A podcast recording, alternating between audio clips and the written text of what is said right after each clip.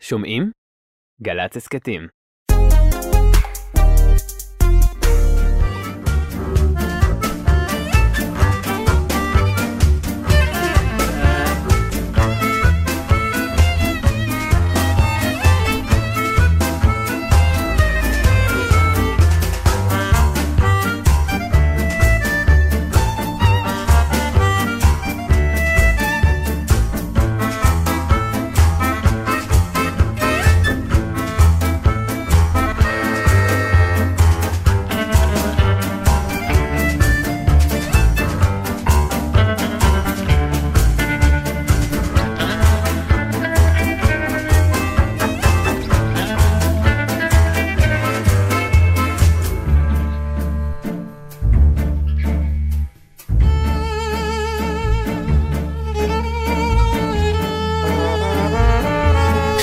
שלום לנו. שלום, העליצות שלי אינה קשורה לכלום.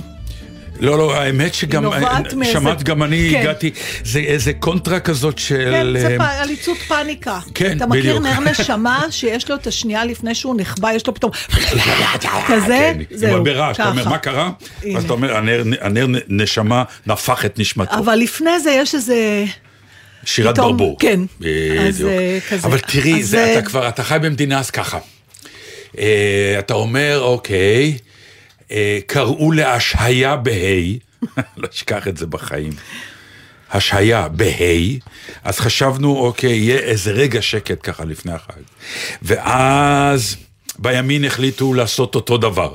זכותם? לא, 100%. דרך אגב, זה מצחיק, באמת. אני רוצה להגיד... נורא מצחיק. לא, זה לא מצחיק. לא, מצחיק העניין הוא של... האנרכיסטים סוגרים את הרחובות וזה, והדבר הראשון שהם עשו זה לסגור את הרחובות, מה שבסדר, אבל אם אתם אמורים להיות כאילו הדוגמה לאיך עושים את זה נכון, או אחרת, לא ממש עשו את זה. אז אני שוב, כרגיל, אצלי, כשאני רוצה להבין מה דעתי על משהו, אני תמיד שואלת את עצמי, מה יגידו ידידיי החייזרים, כשהם מסתכלים מבחוץ. ואז נזכרתי שפעם גרבוז אמר שלפעמים כשהוא רואה תמונה בעיתון של מישהו עם שקית על הראש, הוא לא יודע אם זה בגלל שהוא זכה ב1,000,000 שקל או גנב 1,000,000 שקל. אז אותו דבר. עכשיו, אני חושבת שחלק מהאופטימיות שלי נובע דווקא מזה שהפגנת הימין נראתה אותו דבר כמו הפגנה שלנו. כי עכשיו קל לי יותר להגיד, אולי בכל זאת אפשר למצוא איזה פתרון ונלוז בחופ. כן. אם ככה, אם זה נראה אותו דבר וכולם צועקים אותו דבר וזה אפילו אותו דגל והולכים באותם רחובות. כן, ואז כמובן יש את הסיפור הנפלא, שמישהו מהימין לא היה לו דגל, ואז הוא פגש את ההוא המפגין מהשמאל, שנתן לו את הדגל. אני יש לי שניים בבית, חבריי הימניים, אתם מוזמנים. גם מי אמר שזה ימין, ועכשיו כבר אומרים זה לא ימין ושמאל, זה ליברלים ושמרנים. ואזרחים סוג א' ואזרחים סוג ב' וכו'. זה שיפוטי, לא. זה כבר שיפוטי. לא, זה כבר ההכרזה. אני לא אזרח סוג ב'. עכשיו, יש דבר אחד שאני מוכרח לומר, אתם בשלטון כבר למעלה מ-30 שנה, אתם לא יכולים להיות אזרחים סוג ב', אתם לא יכולים. זה שעברו אתכם, כל אחד יכול להחליט על עצמו. לא, אבל אתם, אם זה עוזר, אני לא מרגישה סוג א', זו התרומה היחידה שיש לי לתת לשיח. אבל אם אתה אזרח סוג ב', אתה כאילו אמור לבוא בטענות לשלטון, אל תפכו אותי לאזרח סוג ב', אוקיי? כי אתם בשלטון ואתם גוררים אותי לא להיות כמוכם, או לא יודע מה זה אזרח סוג ב' או אזרח סוג א'. שוב, זה באמת סוג של מותגיזציה, אמרתי נכון? פחות או יותר המצאתי מילה עכשיו. זו מילה שאין לוצאת בדיוק, זה פשוט מיתוג. מיתוג, כן. נכון, יותר קל. למה חשבת הזציה הזה? שלום בדיוק כותב לי עכשיו וואטסאפ של עברי דבר עברית. רגע, אני יכולה לקחת את מה שאמרת קצת, להסיט את זה ליובל צדדי? זה התפקיד שלנו. יופי, תקשיב. באיזה נסיבות בחיים שלך, אני פתאום חושבת, הרגשת סוג ב' או סוג א'? בבית ספר. אוקיי, מה היה, נכון? בענייני חברה, קודם כל, יש תמיד את מלכת הכיתה או מלך הכיתה, אלה שלידם, ואת הבטניקים, מה שנקרא, אלה אבל סוג ב' זה משהו שאתה לא מקבל, זה... סוג ב' זה כמו סלש דחוי? או זה אומר שיש מישהו שמתייחס למישהו אחר יותר טוב? לא, יש פריבילגים, יש את הפריבילגים, שהיו בכיתה, שמה היה להם שלך לא? כשאומרים פריבילגים, אז מה הפריבילגיות? הפריבילגיה זה שהם הקימו לעצמם חבורה שלא מכניסה כל אחד פנימה. זה פריבילג מבחינתי. ובעקבות זה שיש להם... אבל יכולת להקים את החבורה שלך ולא להכניס אותם. וזה מה שעשינו. אבל זה לא נותן מענה. אתה עדיין, למה? לא יודע. אבל זה מצחיק. עשינו את זה, והרגשנו עדיין סוג ב'. יפה. אז זה התשובה. אז מי ממנה את הסוג א'? באיפה הוא צומח הסוג א'? סוג א' קורה. זה לא נכון. היחס של הממסד הוא זה שהופך אותך להגיש סוג א' או סוג ב'. מי שהייתה מלכת הכיתה, הייתה מלכת הכיתה. א', כי תמיד מלכת הכיתה הייתה יפה. אף פעם לא הייתה מלכת הכיתה. הכל בסדר, אבל זה אומר שאתה אימצת את הנרטיב שלה, ונתת לקוח שלמרות שהייתה לך קבוצה נפרדת, רצית, העדפת להיות בקבוצה שלה. נכון. עכשיו, למה, מה היתרונות שהיו בקבוצה שלה, לא יודעת. היתרונות זה שאם יצאו להפסקה, אז הם תמיד היו הראשונים לקבל את הכדור, הם היו הראשונים לשחק. מי נתן להם את הכדור? פרסייסלי. אני לא יודע. או המורים, או הפריבילגים מהכיתה ממול. אני לא יודע, הרי יש קודים גם בין הפריבילגים. אם אתה רוצה לשנות, לשנות פריבילגים. אני למשל, בימים האחרונים, חושבת לי להקים גם מיליציה שלי. אני רוצה לקרוא לה למשפוחה. בתור קונטרה לפמיליה. אני עוד לא יודעת מה נעשה בדיוק, אני לא מרגישה שיש לנו ממש כוח. אולי נזרוק נעיד על החלנשים, אני באמת לא יודעת. אבל כן, אתה יודע. אולי, אבל אני רואה במבט שלך שזה לא יעשה את אותו אפקט, כמו לפמיליה. לא, כי כשמעלים את לפמיליה לדיון, אני מאבד את ההומור, אני מוכרח לומר. הבנתי. טוב, אז אני מנסה... אז רגע, אז אני אומר, אוקיי, תראי איזה מדינה, אמרתי כבר 1000 פעם, ואני אומר את זה 20,000 פעם, להיות עיתונאי בארץ זה מאוד קל, אתה פשוט קם בבוקר, והחדשות נופלות עליך, אתה לא יודע איזה מהם לבחור כדי לעשות את העבודה. החדשות שלנו של שבוע זה 4 שנים בשוויץ. אז ואז בתוך זה, זה עוד נושא לדיון, פתאום פרס ישראל. שלמה ארצי אומר, בעת הזאת, אני לא מוכן לקבל אותו. ואחת שאלה, ואחת דיון. ואז נותנים את זה לדקלון. ואני אומר, האם דקלון יודע שהוא כאילו second best? הוא לא second best, לא, פה זה משהו אחר. למה? כי יש, זה כמו שאתה בסטנד-ביי להתקבל למשהו, אתה יודע, אני שאלתי אותך את זה פעם, תפקיד בתיאטרון, אם אתה יודע שאתה לא היית הראשון שפנו אליו, אתה second best, פנו למישהו, הוא לא רצה, פנו אליך. כן, שלא יודעים, הקהל לא יודע, כשהקהל רואה אותך על הבמה, הוא לא יודע את ההתרחשות. ואם הקהל יודע, אז זה סיפור אחר לגמרי. למה? הוא רואה אותך משחק. אני לא אומר שלא מגיע, אני לא מתעסק כרגע אני אומרת בתחושה. אני אומר, אני לא יודע, אם היו פונים אליי, אחרי ששמעתי ששלמה ארצי לא מקבל, והיו פונים אליי, מה הייתי עושה? אני מניח שהייתי אומר, thank you, תודה רבה, ומאוד גאה בזה, אבל עדיין, אחרי זה, הייתי הולך הביתה, והייתי אומר, באמת? כן. יש איזה... אתה לא הראשון שפנו אליו, נו. אחרי סירוב של אחד שפנו אליו, פנו אל השני. אז אני אומר... אבל מי קיבל את הפרס? איפה? מי בסוף מקבל את הפרס? השני. אז הוא קיבל את הפרס. נכון, נכון, נכון. אז זה מה שמשנה. לא, אני אומר, הייתי לוקח את הפרס, וגאה בו, והכל. חברים, דקלון, אם אתה מתחרט. לא, כן, אני פה. לא אכפת לי להיות, לא second burst, 10 burst, כלומר, העשירי הכי טוב. מה זה חשוב? אבל עדיין, זה תמיד יהיה שם. ואז הבית ספר לא הרגשת סוג ב' בשום מקום? תראי, זה עניין של... אנחנו לא קוראים לזה סוג ב', אבל שאתה מרגיש שאתה לא בנבחרת הראשונה. לי היו הרבה רגעים בתיאטרון שהרגשתי ככה. הייתי צריכה ממש לעבוד על עצמי, עדיין מתגנבות לי כאלה מדי פעם מחשבות. אני אומרת, את לא מה... אתה יודע, זה... באמת אין לזה ואז את באה בטענות למי? משהו פנימי. ואז את באה בטענות למי? לאלה שהם סוג א' בעיניי? זו שאלה מעניינת. לא, אליהם אף פעם לא. אז אל מי? קודם כל אני, כמיטב החינוך שקיבלתי, ישר מחפשת מה לא בסדר אצלי. כי ברור שזה בגלל שמשהו עלי אין, אז אני לא ככה. אבל זה הנטייה, ואחרי זה יש תסכול, אתה יכול להתעצבן על איך הם לא רואים שאני הכי טובה למשהו, נגיד. למה הם לא רואים שאני הכי טובה למשהו?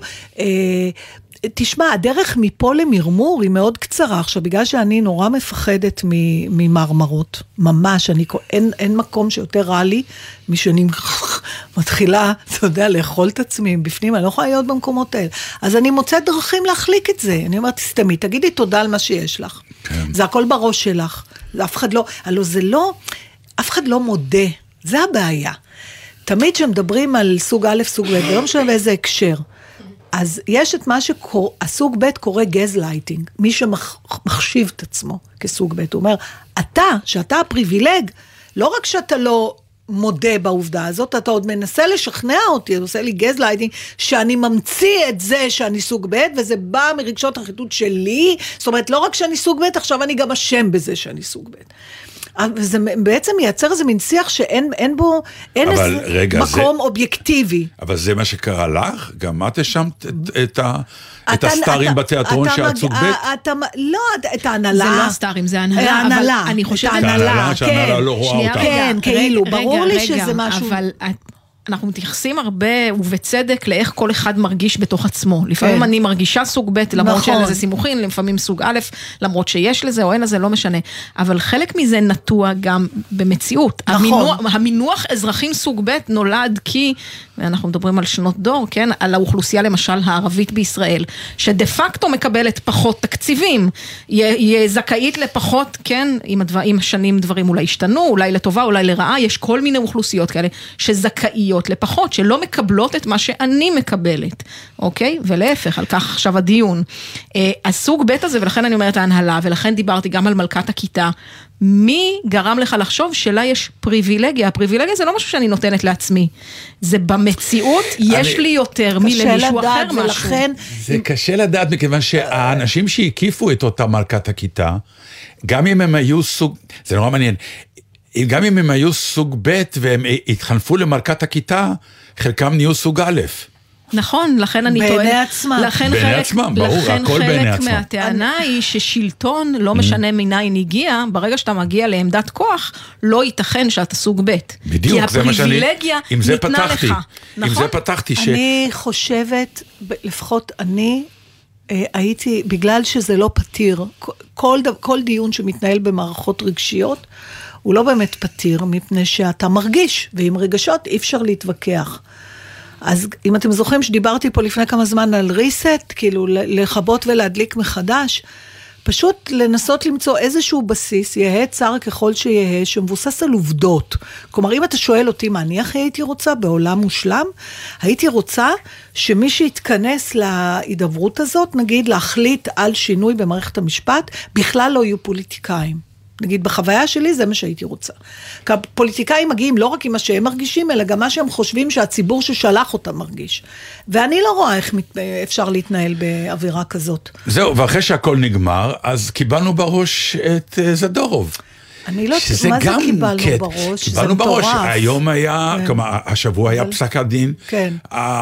במשפט החוזר. במשפט החוזר, ואחרי השלוש, הרשעות, כאילו סגה של 16 שנים, שהטריפה פה את המדינה, וכאילו היא נגמרה, והיא לא נגמרה. לא, הבנתי, אז זה מה שהבנתי. וואי, אני לא יודעת איך בכלל הם חיים. כן, אבל לא, אני אומר, איך אנחנו חיים מול החדשות האלה? לא, זה לא אנחנו. לא, עזבי את הסיפור שלהם, הסיפור שלהם הוא איך אומרים, הוא בלתי נתפס. ואתה יודע שיש בארצות הברית, לפחות בעבר היו יותר מדינות עם עונש מוות. עכשיו תאר לך שאנשים אשכרה הוצאו להורג, שאולי הם לא עשו את מה שהם עשו. זה סיפור ודיונים גדולים, אפרופו בעד ונגד עונש מוות, דרך אגב. תראה, אבל הלב... בדיוק הדיון הזה חס וחלילה. העניין, הלב שלי יצא בסוף כמו תמיד בפרשה הזאת, לאמא. אני כאילו לא רואה אף אחד חוץ ממנה. לאילנה. כל פעם שנתקלתי בפרשה הזאת, וכל פעם שעברתי איזו תחושה רגשית, זה היה קשור אליה. או להתפלץ מהכאב שלה, או להתרשם מהאומץ שלה, ומהנחישות שלה, ומהאמונה שלה במשהו שהיא מאמינה. אני לא יודע, זה, מבחינתי, היא העניין שם. עם כל ה... כמובן, אני מבינה גם... הטרגדיה של משפחת זדורוב, אבל אני חייבת להגיד שהעיניים שלי כל הזמן עליה, עליה, עליה, עליה. ושוב הקטע... אנחנו אפילו להתחיל... שוב הקטע המטורף זה ש... זה משפט שבהתחלה כשאמרו לי אותו, לא יכולתי להכיל את זה באמת, עד שפתאום הבנתי שזה נכון, שבמשפט, בבית משפט אין צדק, יש דין. אין צדק. אני לא יכולה לסבול את המשפט הזה. אני ממש מרגישה שמתכווצת לי הבטן. אבל אין מה לעשות. אבל איך זה? אז איפה הצדק? זה אין. אין צדק. יש דין על פי ראיות. עכשיו הראיות, לך תדע. לפעמים זה כן צדק ולפעמים זה לא. אתה לא תדע, כן. יש מקרים ברורים שהראיות הן כל כך ברורות, שזה ברור. אתה מאמין בקרמה? קוסמית? כן. אני מאמין בקרמה קוסמית, למרות שזה לא מתאים לי. נכון, גם לי לא, אבל גם אני איפשהו. אבל אני כן מתאים בקרמה. אינבל מקיעה על שנינו. לא, את לא מאמינה שמישהו שעשה משהו רע... כי אינבל עצמה היא הקרמה, אז היא לא מבינה מה אנחנו מדברים. ממש. שמישהו שעשה משהו רע, וכמו שנת אומר, אין צדק, יש דין, אז לא נעשה איתו צדק, והקרמה הקוסמית תפתור? לא, אני לא מאמינה בזה, אני מסתכלת על האנשים סביבי, ובדרך כלל מה שמכתיב מה תקבלי, לא קשור למה את מוציאה לעולם, אלא באיזה מעמד סוציו-אקונומי את נמצאת. ושוב חזרנו לסוג א', זאת אומרת שבסוג א' יש יותר צדק? לא, יש פחות צדק, אבל פחות דין גם. תראי, אפרופו העניין הזה של סוג א', סוג ב', ושוב ישראל הראשונה וישראל השנייה. יש כבר שלישית ורביעית, לא? חמישית אני קונה, יאללה. באוגנדה זה לא היה קורה. חמישית נמכור. אני אומרת, לא נקנה. חמישית נמכור. אבל באוגנדה זה לא היה קורה. לא, באוגנדה היינו מתעלפים, אני לא הייתי שורדת דקה באוגנדה. התראיין פעם לארץ, אחד הצעירים המוערכים פה בארץ, שנקרא מוש קשי. ו... אני רוצה לצטט לך מה שהוא אומר בעניין הזה של מזרחי ובית ואלף וישראל הראשונה וישראל השנייה. הוא כמובן מזרחי. הוא אומר, הוא מתחיל ככה, אתה חושב שאני יכול להשוות למה שעברו ניצולי השואה? אין סבל גדול בסבל קטן יותר. בגנבת הדעת הזאת, בחלחול היומיומי של הזיהום הזה, האנשים שקיבלו מיקרופון לא רק מטרללים לי את הראש, הם במידה מסוימת ממיתים אותי ואנשים שכמותי. הם החליטו להגיד עין תחת עין, שן תחת שן. מה שעשו לנו נעשה לכם פי 10 יותר גרוע. זה שולח אותי לגלות פנימית, כי אני לא יכול לסבול את המציאות הזאת, זה אותם לי את האוויר שאני נושם. המושג הזה השתכנזות, וזה מוזנח, זה באמת מסוג המושגים האלה שגם אני כבר קרוע ממנו, זה עכשיו היה הערה שלי. יש תמיד הערות של העיתונאי עם סוגריים בקיצור. המושג הזה, השתכנזות, שהפך לסוג של כללה, הוא המצאה של אלה שחילקו את התרבות ואמרו לי, בוא תישאר מזרחי, פולקלוריסטי, שרוקד דפקות ואוכל ג'חנון בשבת, ותגיד תודה. השתכנזות היא חומרי החיים של כולנו. ותשתוק, כי אתה הצלחת. זה אחד המשפטים, כן, כן. עד רבה, זה מה שאני מגיע מרקע מסוים, וגם מרצה בבצלאל, עושה אותי למי שדווקא צריך לדבר. אוי ואבוי אם הייתי נשאר במקום שבו ניסו לשים אותי. אני דוחה בתוקף את העניין של ההשתכנזות. אני מאמין הרבה דברים מתוך התרבות המופלאה הזאת, ודרכה אני גם יכול להבין ולהעריך את התרבות שלי. הוא נותן דוגמה. עד שפגשתי את רפי לוי בשנה הראשונה במדרשה לאומנות, לא שמעתי בחיים מוזיקה קלאסית, והיינו מגיעים אליו הביתה, ודבר ראשון הוא ביקש מאיתנו, בואו תקשיבו, תנו לעצמכם להתנסות. לאט לאט התחלתי לגלות דרכו עולם מופלא של מוזיקה, וזאת זכות גדולה. אז אמא שלי השמיעה לי שירים של אבדול בוהאב, שהתמזגו לי באופן טבעי עם בטהובן, וכו'. אתה זוכר את הציטוט הזה שאני תמיד מביאה של דגול, מה ההבדל בין לאומיות ולאומנות? כן, תאמרי אותו שוב. בלאומיות או בפטריוטיזם נאמר, אתה אוהב את כל מה ששלך, ובלאומנות או נציונליזם, אתה שונא את כל מה שהוא לא שלך. וכשאתה אוהב את מה ששלך, אתה גם פתוח לקבל מבחוץ, כי אתה לא... אתה לא חושש למעמד מה ששלך. אתה לא עסוק בלסנוע את מה שלא שלך. מה שלא שלך זה מסקרן. זה מעניין. ויש את מה שאני אוהב, זאת אומרת, זה לא או זה או זה. אבל אתה יודע, ויזלטיר הלך לעולמו המשורר והמתרגם. אז אולי נשמיע שיר. לא, כי השיר שהבאתי, שרציתי לקרוא, ועכשיו אני מפחדת שהבאת אותו שיר. לא, לפי הגודל שאני רואה שזה, זה לא אותו שיר. זה פשוט מתאים למה שדיברת, אז חשבתי שאולי אני אקריא את זה. את לא, את רוצה קודם שיר? בסדר, תקראי ונשתה אחר שיר. זה שיר קצר. 23 דקות חלפו. אנחנו תוכנית של ההגנות, פעם בחודש, אנחנו פודקאסט, זהו, אנחנו פודקאסט, ופודקאסט אין מוזיקות. פעם בחודש ניתן לאינבל גזית לעשות תוכנית, רק שירים, לא נבוא, וכל השאר תני לדבר. השיר של מאיר ויזלטיר,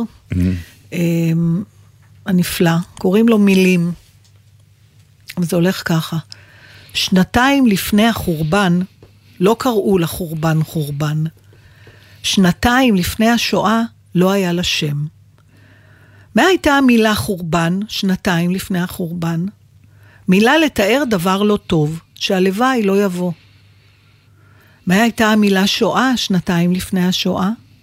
היא הייתה מילה לרעש גדול, משהו עם המולה.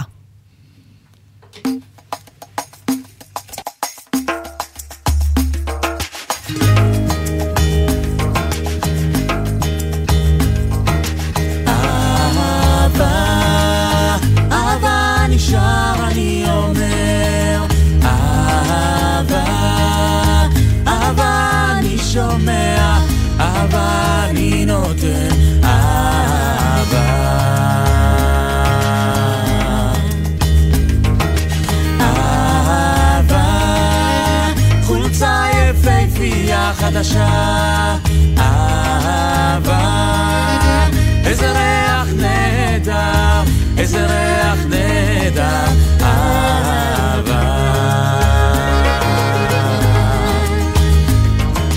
בוקר עיניים אור, בוקר עיניים אור, אהבה, אהבה.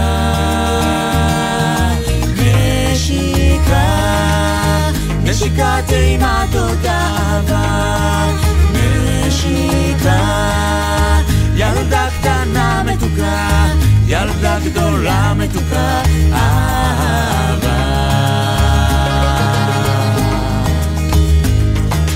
בוקר עיניים אור, בוקר עיניים אור, אהבה,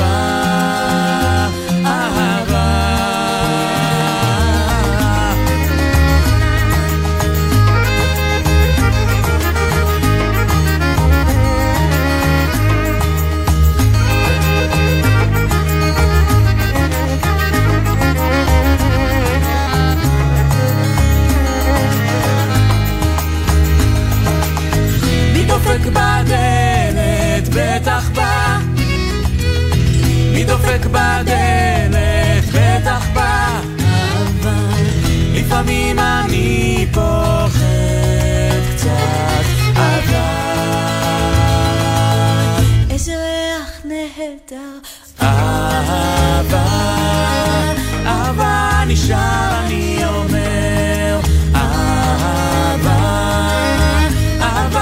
אני שומע, אהבה אני נותן, אהבה.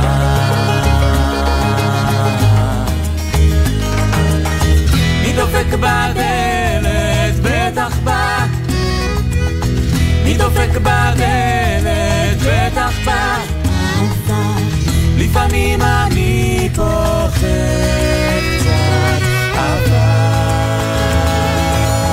איזה ריח נהדר, אהבה, אהבה נשאר אני אומר, אהבה, חולצה יפהפייה חדשה, אהבה, נשיקה טעימת אותה אהבה, אהבה, איזה ריח נהדר. אני? או אתה? לא, אני רק אומר איזה משהו. תגיד, הרבה, הרבה. לא, לא, אני באתי להקשיב לך. If there was ever a lie. אני פתאום קולט משהו שמעניין אותי לבדוק אם יש לו, פולו-אפ לדבר הזה. אני נולדתי ב-1956, ואני פתאום חושב על הוריי, מבצע סיני היה ב-56. אוקיי. ואתה נולד תינוק, לאיזה מציאות? תוך כדי המבצע, לפני המבצע, אחרי המבצע, לא רגוע. עכשיו, הבת שלי, שרון, צריכה ללדת כל יום. ואני אומר, למה הילד נולד? למה הוא בא לעולם? לאיזה עולם? לעולם שהוא בא אליו. כן, אבל זה... ואני אומר לעצמי, מתי נולד בישראל ילד? שאומרו, איזה עולם מחכה לו, איזה חיים נפלאים. והוא עוד ישפר את העולם הזה. ובפינלנד, כן? כן. ובשוויץ, ברור. ברור. זה יכול להיות שהפתרון הוא ללדת את הילד הישראלי בפינלנד או שוויץ, ורק אז להביא אותו לפה. אז הוא יהיה בטראומה. פה הוא נולד לטראומה, ואז הוא חי. ואת יודעת, לא פעם שאת שואלת, עניין אפרופו של חוץ לארץ, זה כל פעם עולה לי. מה?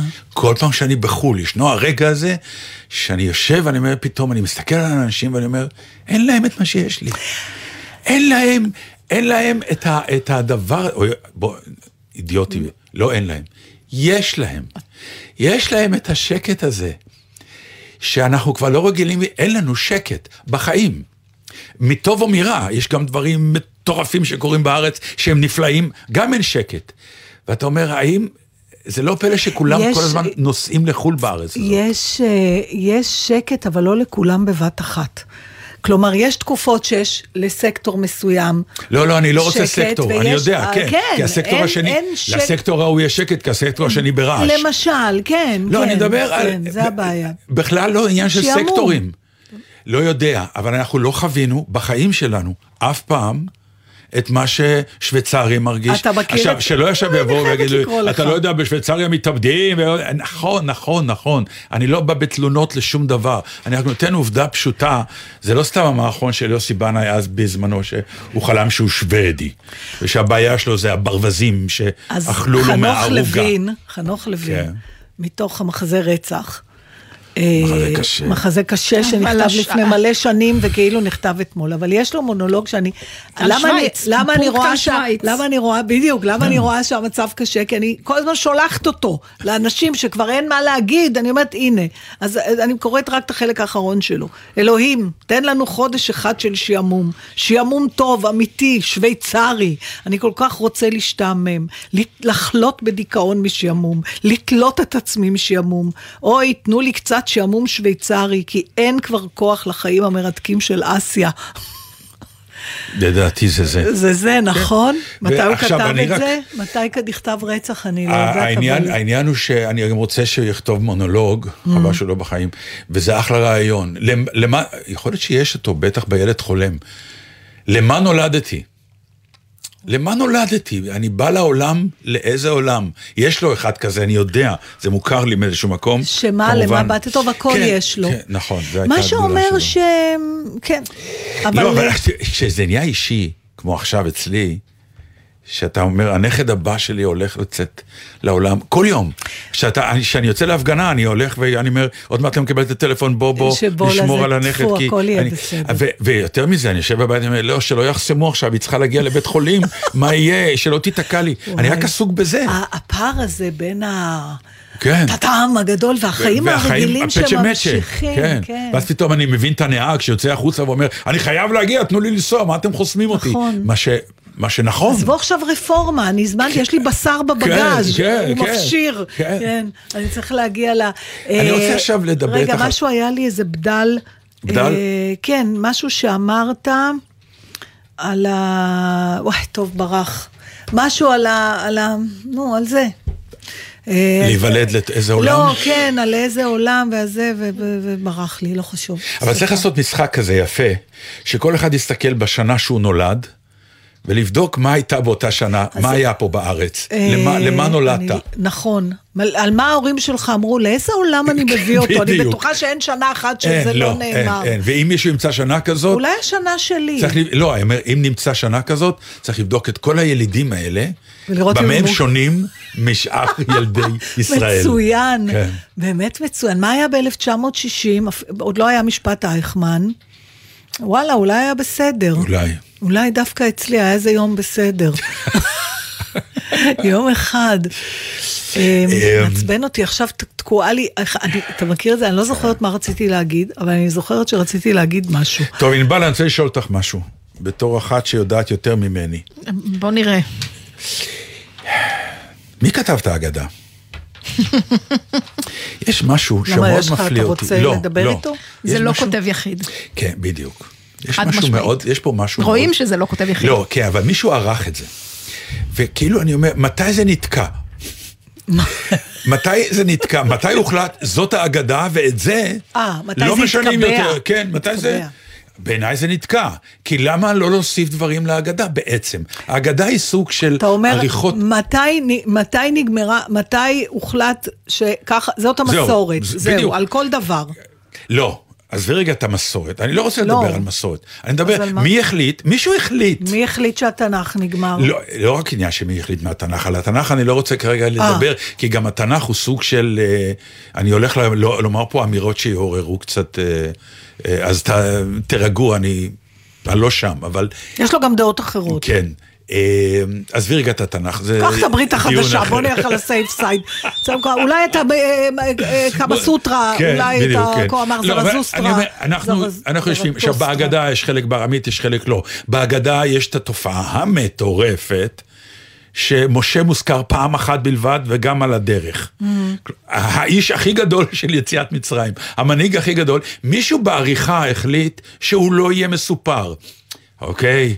בסדר, אין לי טענות, אני רק שואל, למה באיזשהו שלב זה נתקע, ולמה כאילו ההגדה לא מעודכנת, בעוד סיפורים יפים, בעוד דברים מעניינים חדשים, או למה לא מוציאים קטעים שכבר איבדו טעם. כי היא מספרת ביציאת מצרים, אז מה יש לעדכן? לא, אבל את לא קראת טוב את ההגדה. למה? כי בהגדה יש כל מיני גם פרשנויות. אבל יש עוד פרשנויות. אז אתה אומר, כן, למה הפרשנות הזאת נכנסה להגדה, והפרשנות הזאת עכשיו, והיא סתמה את העניין, סתמה את הגולל, וכל פרשנות אחרת כבר לא שווה. אז נכון, יושבים בכל מיני ליל סדרים, ועושים אלטרנטיבות, או מה שנקרא, מרחיבים את האגדה, אבל סתם אני שואל... אבל זה לא הקונצנזוס, זה לא כולם. בדיוק, אז למה יש לי מחשבה איומה בראש, נתן כן. אולי לא איומה, אולי כבר אין כולם, אולי עידן הכולם נגמר. אבל אתה חושב שגם אז היה כולם? אף פעם אצלנו לא היה כולם. לא יכול, לא, זה אתה לא יכול להגיד. אם 2000 שנה, לא, זה אני לא מסכימה איתך. לא היה כולם, כי עובדה, תראי את הקיבוץ גלויות בארץ. אתה לא מבין מה אני אומרת. אם כל כך הרבה שנים היה כולם במשמעות הזאת, בדיוק שמעתי את סיוון וידידיה בדרכי, הם מדברים על זה, על העניין שכולם אכלו את אותו אוכל, לא משנה איפה היית יהודי. כולם בשבוע אכלו רק מצות, וכולם אמרו את אותם, אז היה כולם. זה יש ויש, אגב, בדיוק קצת לפני זה דיברנו. אוי, אל תתקדקו איתי עם איזה מישהו באיזה קצה העולם שלא אוכל שועית. תעשו לי טובה, גם זה עד היום לא הבנתי את הקטניות. לא על זה אני מדברת. קודם כל, גם זה עניין, אבל גם בטקס יש שינויים שקשורים למאיפה את. דיברנו היום בבוקר עם אסתר שקלים על זה שהכוס לאליהו הנביא זה מנהג שהוא אשכנזי, הוא לא... הם בשוליים, כשאת תשבי לסדר בפסגת תמבקטו, תפגשי יהודי שבא מג'הנם, שאתם לא מדברים אותה שפה, אתם תדעו לעשות בסדר. אז יש כולם. לא, אז אני אלך איתך אחורה. בעיניי מה שהשאיר את עם ישראל באמת, בגלות הזאת ביחד, אלה החגים ושבת. זה נכון. זה נכון, מכיוון ששמה גם היהודי המומר, היהודי הגלותי, היהודי שהתנצר, לא משנה, לא מה שקרה לו, הדבר היחיד שתמיד הוא שאל את עצמו שאלות, זה כשהגיע יום כיפור, שהגיע שבת, שהגיע ראש השנה, שתמיד הוא היה אומר לעצמו, מה אני עושה? אלה המנהגים שהשאירו את עם ישראל, 2000 שנה, 3000, 4000 שנה בגולה. זה נכון, זה הכולם. אוקיי. זה נכון, אבל עדיין בתוך הכולם הזה, מישהו צריך היה להחליט שהאגדה, איך אומרים? The end. רבותיי, גמרנו. אין עונה שנייה. לא מכניסים יותר, אני סגרתי את האגדה. שאלה מעניינת, יאללה. ואז בא מישהו מחבל, יש לי פירוש נורא יפה. כי ה-200, 250, מכות, 200, חבר'ה לא מבינים, יושבים, קודם כל, למה נכנסה ארמית פנימה?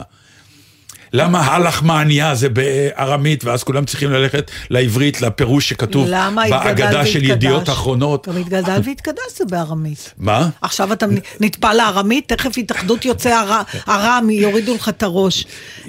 זו שאלה מעניינת באמת, מי החליט שזהו? מי כאן זה מה יש? לא משנים יותר. כן, זהו. טוב, אז מזמן לא דיברנו על מוות, וזה חסר לי. אני חושב שהחיים שלי לא תקינים בלי זה. אז אני רוצה לספר לך משהו נחמד שראיתי. נציגתנו, זה יפה שאני דיברתי על לידה, ואת קופצת ישר למוות. כמו שאמר חנוך לוין, מה זה החיים? מהלידה זה כסיסה אחת ארוכה. בקט אומרת, זה לא ב-happy days אולי? יש שם איזה משהו שהוא אומר על ה... בשנייה, מישהו נולד, אני לא זוכרת, אני אמצא את הציטוט.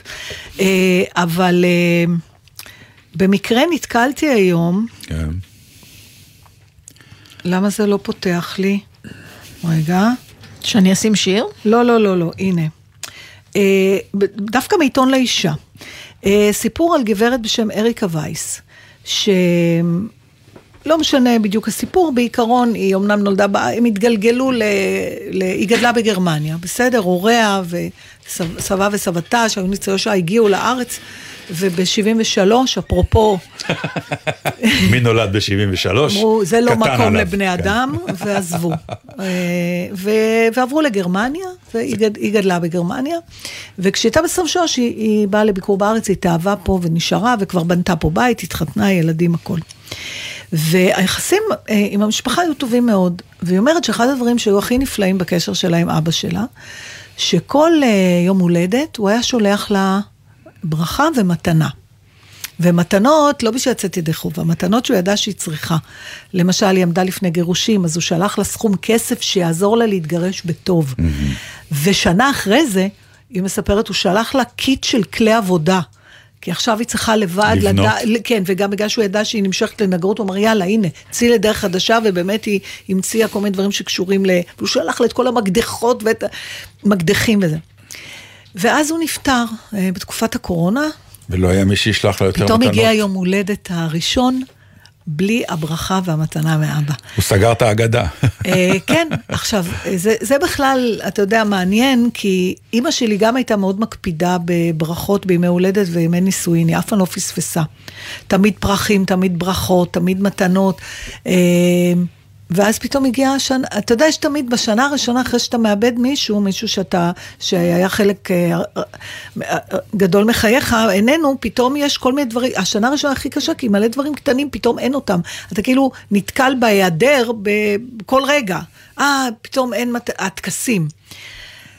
אז זה עשה לה לחשוב, ובסופו של דבר, היא הקימה מין חברה כזאת, שנקראת מלאכים מגן עדן, או משהו כזה, אני לא זוכרת, אני אתן להנבלת, שאתה יכול... לדאוג שישלחו מתנות בשמך למי שנשאר אחריך, אחרי מותך. יש לך קטלוג, ואתה בוחר, יש לך בזול, יותר יקר. וואי, זה פריקי קצת. אז זהו, רציתי לשאול אותך, מה זה עושה לך? לא, לא, לא, לא. זה כן, כי זאת אומרת, אתה אומר... להמשיך לנכדים עם מכתב. ברור לי שאני מחר איננו, ובאה בראש השנה מגיע מתנה על הבת שלי. נכון. ביתי היקרה, חג שמח מאבא.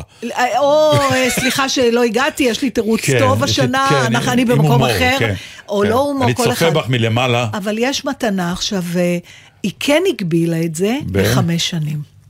היא אומרת כי אתה צריך בסוף להיפרד. זאת אומרת, אתה יכול לעשות את הרכישות האלה עד 5 שנים. הבנתי. אז הסיבה, גם יש משהו בסיפור הזה, אבל גם זה מעניין שישר, כאילו אמרת לי את מה שרציתי לשאול, האם זה קרינג'י, או האם זה מהמם, או... זה שילוב, זה מהמם. א', זה אתה צריך להכיר ולדעת את קהל היעד שלך. אתה צריך לבוא ולהגיד, אוקיי, נגיד, הבת שלי, אני חושב שהיא תקבל את זה בהומור. אז... זה מסוג הדברים שאתה חייב לדעת. בוא נתחיל, עזוב רגע את הנמען, בוא נדבר עליך. אתה היית רוצה... לעשות דבר כזה, ליזום דבר כזה. אני אשמח לקבל מכם מתנות אחרי מותכם. כבר קברה אותנו. זה לא יאומן, כן. לא, אבל כן, לא, באמת, יאללה, בואו. אבל את מקבלת מאיתנו יופי של מתנות שאנחנו בחיים. נו, אז לכן אתה צריך להמשיך. אז איך לא, אז איפה הגעגוע? אנחנו נרגנו לה את הגעגוע, לא תתגעגע. אנחנו ממשיכים לתת לה מתנות. אבל אתה ממשיך לחיות אצלה. לא מעוניין. אני מבינה, שנייה רגע, אתה לא עוצר את המוות שלך, אתה משה אותו. תסתכלי לרגע. מישהו אמר לי, התווכחתי, אני לא זוכרת מה שהוא אמר לי, מה ההבדל בין להשהות ולעצור? אמרתי, תראה, זה כמו שאני נוסעת על אופניים, ויש רמזור אדום. אם אני יורדת מהאופניים, עצרתי. אם אני עדיין על האופניים, השהיתי. זה אומר שברגע שאני, לא רק שאני לא אחכה לי ירוק, אם אין אוטו שעובר, אני אעבור באדום. מאוד יכול להיות, בדיוק. יפה. אז אתה רואה את עצמך עושה את זה בשבילך, הלא זה נותן משהו לבן אדם, אתה ממשיך להיות בשליטה, אתה דואג לזה שלא ישכחו אותך. לא, מבחינה זאת, לא, אני אגיד לך משהו, וואו, זה יישמע נוראי, אבל אסור שתישמע ככה. פליז. זה מצחיק מה שנתן קורא לו היום בתוכנית. הוא כאילו לא סובל את עצמו, אבל הוא מבקש שנסלח לו. נכון. לא, גם הרבה פעמים, אבל יש לך איזה טקסט בראש, ואת יודעת למה את מתכוונת, ובאיזה אופן, אבל את גם יודעת איך זה יתקבל וגשרות. ביום שנתחיל להיזהר פה, אז באמת, אפשר לסגור את הבאסטה. אני חושב שאני עסוק בדבר הזה כל חיי. נו. בעניין של מה שנקרא, מה אני משאיר אחריי. אוקיי. אז, אם לא השארתי עד מותי, המתנות האלה כבר לא יעשו את העבודה. אוקיי, אז למעשה, מה שאתה אומר זה שמבחינתך, אתה לא מרגיש שיהיה לך צורך לעשות מנוי ל... לא, לא. אני אגיד לך מה קרה שם. שם נוצרה סיטואציה של מתנות, שהוא כבר יצר קוד לפני מותו, שהם משהו אחר. זה לא רגיל. זה סוג של אינטראקציה בין אב לבת. שכל שנה היא מקבלת ממנו מתנה. כן, אבל מתנה משמעותית, שהיא עם יד על הדופק על חייה, והמתנה מקרינה על חייה. זה דיאלוג אחר. זה לא שאני קונה לך ספר, ועכשיו אחרי שאני מת, תמשיכי לקבל עוד ספרים שקניתי לך. אז אני רוצה להגיד לך משהו על זה. בגלל שאתה קונה לי ספרים, תמיד הספרים שקנית לי, הם... הוכיחו לי שאתה מכיר אותי, נכון, שאתה מקשיב לי, נכון, ושאתה אוהב אותי. נכון. נו, אני הייתי שמחה להם. א', יכול להיות שאני אאבד את זה.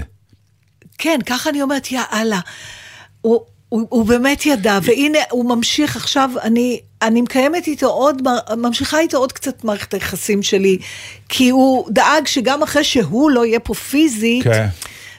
עדיין הוא יהיה יום ש... יש בזה, זהו, זה מעורבב. לכן אמרתי, ברגע שאני יודע מה את אוהבת, מה את רוצה, ואני יודע שאת אוהבי את הרעיון, אני אעשה את זה. אבל למישהו שאני לא יודע איך הוא יגיב, זה יכול להיות קריפי. לא, זה ברור שמדובר ליקרים שלך. ולא, מה שחסר ברעיון הזה, זה רעיון קבלה. זה, האם אתה בטוח שהמיועד שלך זה לוודא שהנמען מעוניין במתנה. בדיוק. האם ההוא שאמור לקבל את המתנה יכול לקבל אותה בצורה הזאת? נכון, אבל יש פה עוד משהו. איזה ערך יש למתנה אם לא מתקיימת הפתעה? לא, איך אומרים, איך המילה הזאת? נו, אני מרוב שאני מפחדת מאבשלום קור, אני כבר ברפחה לי. מה זה בלעז? אינטראקציה. אוקיי. המפגש. איך מתקיים המפגש בין הנותן והמקבל? כי בעיניי שם המתנה, לא החפץ. החפץ גם, כי דרכו אתה בוחן, אבל אתה מקבל משהו שאין כבר למי להודות. לא, אבל החפץ מעלה את הזיכרון של האינטראקציה. נכון, ואני אומרת, ואז אתה, הכאב עוד יותר, נכון. ולא אני אומרת, די, כבר גמרנו להתאבל, עברו 4 שנים, עוד פעם עכשיו הוא פותח, אז... עכשיו, שאלה שנייה, האם אתה מודיע לפני, או שזה הפתעה? האם אתה אומר, נגיד, האם הוא אמר לבת שלו, תקשיבי, צפו למתנות אחרי מותי, או ביום הולדת הראשון שלה אחרי מותו, דפיקה בדלת ושלום, יש לך מתנה. אבא שלח לך משהו. לא, אפילו השליח לא יודע כלום. היא פותחת, אבא כתב פה פתק והוא כבר מת.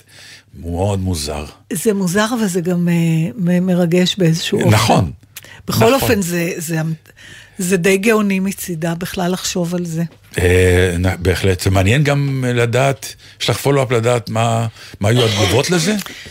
האם אנשים נדלקו על זה? אני אסתכל אם יש כתבות, היא מספרת היא כותבת, בכל יום הולדת ששלח לי ברכה ומתנה, והמתנות שהוא תמיד הפתיעו אותי, הוא תמיד חשב איך לשמח אותי, ומה לשלוח לי כדי שהיא הכי מאושרת בעולם.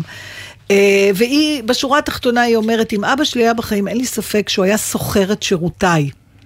כלומר, הוא היה, זה עוזר להיפרד מהחיים האלה, זה עוזר להיפרד מהחיים האלה, כשאתה יודע שהשארת מאחוריך משהו טוב ממך. השאלה למה אתה עוד, עכשיו, אתה יכול להחליט אם זה רק בשנה הראשונה אחרי מותך, אבל גם יפה שהיא הבינה את הדואליות, ולכן היא אמרה, זה עד 5 שנים, כי צריך גם לדעת להיפרד. חייבים, כן. אחר כך זה כבר מתחיל להתהפך עליך. כן, לא, בדיוק. טוב, מאזיננו, דברו על זה היום ברוכת הערב. ותחזרו לנו מסקנות. באתר, כן, אם מישהו רוצה להירשם. שיר ושיחה קצרה, או שיחה ארוכה ושיר? מה, איך תרצו את זה עכשיו? שיר ושיחה קצרה. באמת? קיבלת.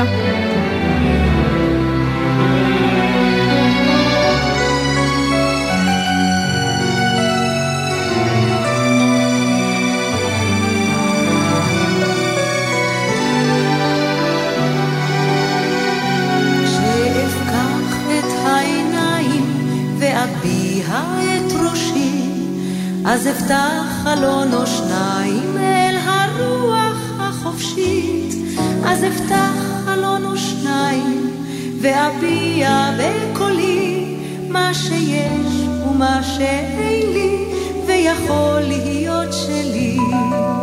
חלק בעולם, חלק כחלק, המסע עוד לא מושלם והדרך מטלטלת. אנשים צמאים לגשר, אנשים זקוקים לגשר, על הגשר הנטוי יש תקווה ויש סיכוי, על הגשר הנטוי יש תקווה ויש סיכוי. זה מביך, אתה יודע, הפחדים, החששות, ובפצע זה נוגע וחושף את החולשות, וצריך כוחות ושקט וגם לא מעט דמיון, שעת רצון ויד מושטת לעמוד בניסיון.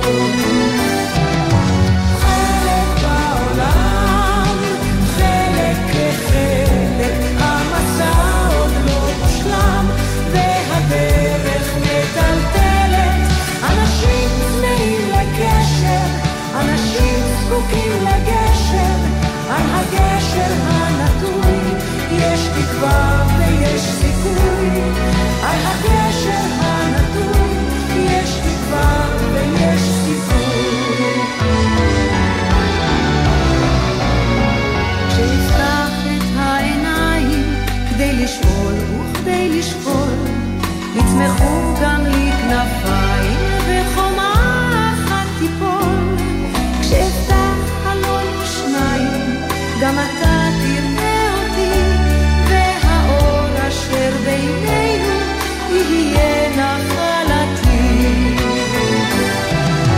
חלק בעולם, חלק כחלק, המצע עוד לא מושלם, והדרך מטלטלת. אנשים צמאים לגשר, אנשים זקוקים לגשר, על הגשר הנטוי יש תקווה ויש סיכוי, על הגשר הנטוי יש תקווה ויש סיכוי. חלק בעולם, חלק כחלק, המסע עוד לא מושלם והדרך מטלטלת. אנשים צמאים לגשר, אנשים זקוקים לגשר, על הגשר הנטוי יש תקווה ויש סיכוי, על הגשר הנטוי יש תקווה ויש סיכוי.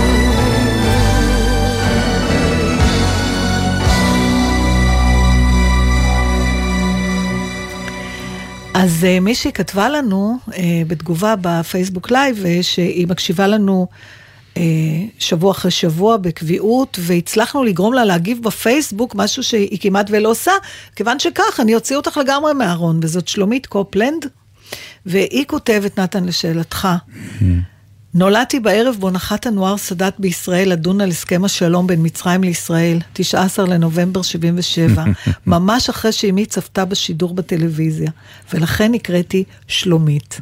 אז לעתים אולי יש רגעים של תקווה. נורא מרגש, תודה לך על זה שלומית, אני מאוד מקווה שלא נולדת עכשיו ילדה שיקראו לה רפורמה. למה? פרומה, זה אותם אותיות. מאוד מקווה. פשוט יקראו לה פרומה. רפורמה זה דבר חיובי, בגלל זה אמרתי שאני מקווה שלא. רפורמה, בואי לאכול. כן. שוב הפכת את החדר. לסיום, אני רוצה להקריא שיר של, כמו שאמרה פה, חיילת מאוד מאוד צעירה שנכנסה לתחנה ואמרה, הקפיצו אותי כי אני צריכה לעשות פרומו לתוכנית על ההוא שכתב את יש לי סימפתיה. היה פה משבר אתמול בערב בקרב גלי צהל, אנשי, אני אפילו לא יכולה להגיד רק חיילי וחיילות, לגבי מי הוא המשורר מאיר ויזלטיר. זה לא הקל. כן, אבל זה כנראה ככה, דור הולך ודור בא, ואמרתי לה שהיא עכשיו בעקבות מה שקרה, ואני כמובן ישר פתחתי עליה לואה, היא לא תשכח אותי, אבל היא גם לא תשכח את ויזלטיר יותר. עשית את שלך. בדיוק, מה שיקרה זה בעוד 20-30 שנה, שיהיה יום זיכרון ל... ומישהו יגיד לה, ההוא שכתב את, היא תגיד לה, אתה לא מתבייש, אתה יודע איך קוראים לו, בדיוק. ככה עוברים מדור לדור מסורות ותקוות.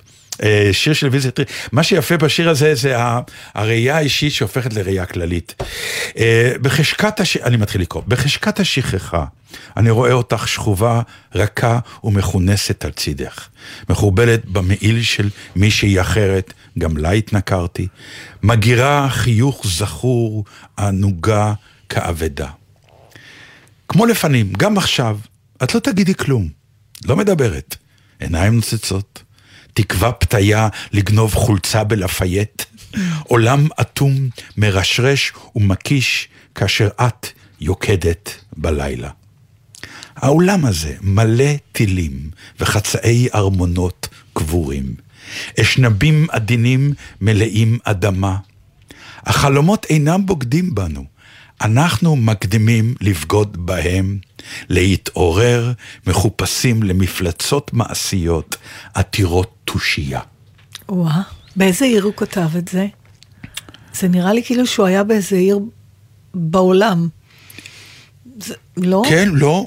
זה נראה לי תל אביב לגמרי. לגמרי. אבל אולי את צודקת. אני לא יודעת, אבל אנחנו סיימנו. חבל שסיימנו. אין ספק. היו לי דברים מצחיקים מאוד לספר לכם. אוי ואבוי, עכשיו הקהל ישנא אותי ועוד... חס ושלום. שעצרתי מבעדך. לא, לא, חס ושלום. בעוד שבועיים. נכון, אבל בשבוע הבא אפשר להגיד מה יהיה. בוודאי. אנחנו מוזמנים ליום הולדת. בעצם אנחנו יזמנו את היום הולדת. בעצם אנחנו עושים יום הולדת. רגע, זה אנחנו... זה בשבוע הבא, נכון? נכון, נכון. כן, אבל אנחנו בערב החג או ביום שישי? ביום שישי. שעתיים, אנחנו מאחדים כוחות פה, זה הולך להיות משהו מטורף. תקשיבו, אני ממש מתרגשת מזה. אז רגע, בערב החג אין לנו כלום. תראה מה זה, פתרתי אותך. תפסיק לפתוח פה. תמיד אני מגיעה, אני פה מגלגלת קני דלח בשידור, מרוב שאני מספיקה. אנחנו ביום שישי, אנחנו שדר פה שעתיים, מהשעה 12 עד 2, מ-1 עד 3, ביום שישי הבא עם אהוד בנאי. אני ממש באקסיטציה, יש לי פלפיטציות במידה רבה של צדק, אז לכן לא בחרתי לסיים עם שיר של אהוד בנאי, כי גם היום משמיעים אותו בגלגלה. שמתי את שובי לפרדס, גם זה של מאיר ויזלטיר, וגם אבל אהבה שהשמעתי של אחינועם ניני ומאיר בנאי, גם זה מאיר ויזלטיר. נוח ושלום מאיר יקר, צבעת את עולמנו בצבעים מאוד. איזה איש גבוה ויפה ומוכשר לתוכן, והתרגומים שלו למחזות טוב. יאללה, שיוולד מאיר ויזלטיר הבא, כי יש פער. חג שמח חברים, עם ישראל, ישראל יהודה ומה שביניהם. אל תתעקו במה שיש, תנו עוד. אפשר לשמוע את השיר? כן. שבת שלום. שובי שובי לפרדס, אני עוד מחכה,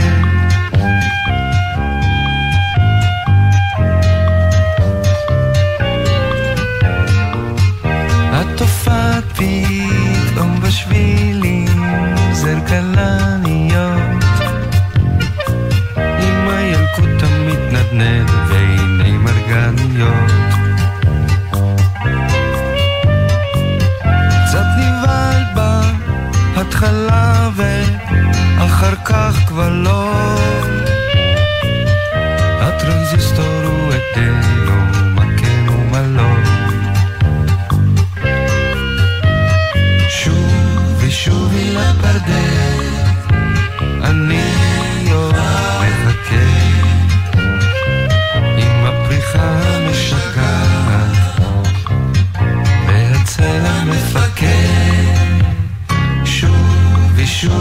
בפרדס, אני עוד מחכה.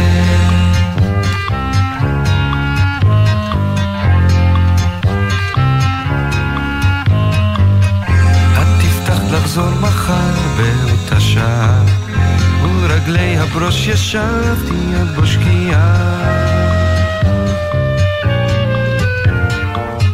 עם השיבר המטפטפת והזמזומים. מה נשמע, נשמע סוף השבוע, הבית של החיילים, גלי צהל כל הזמן. כל שבת ב-10 בבוקר יורם סוויסה לוקח אתכם למסע מוזיקלי, והשבוע מסע עם קובי אפללו. לא מזמן חנות בלב המפרץ, אני בא, אני מוכרת, אומרת לי, איך אתה דומה לקובי אפללו, חבל על הזמן. ואני אומר לה, אבל אני יותר יפה ממנו. אומרת לי, בהרבה. מסע עם יורם סוויסה, מחר 10 בבוקר, ובכל זמן שתרצו, באתר וביישומון גלי צהל.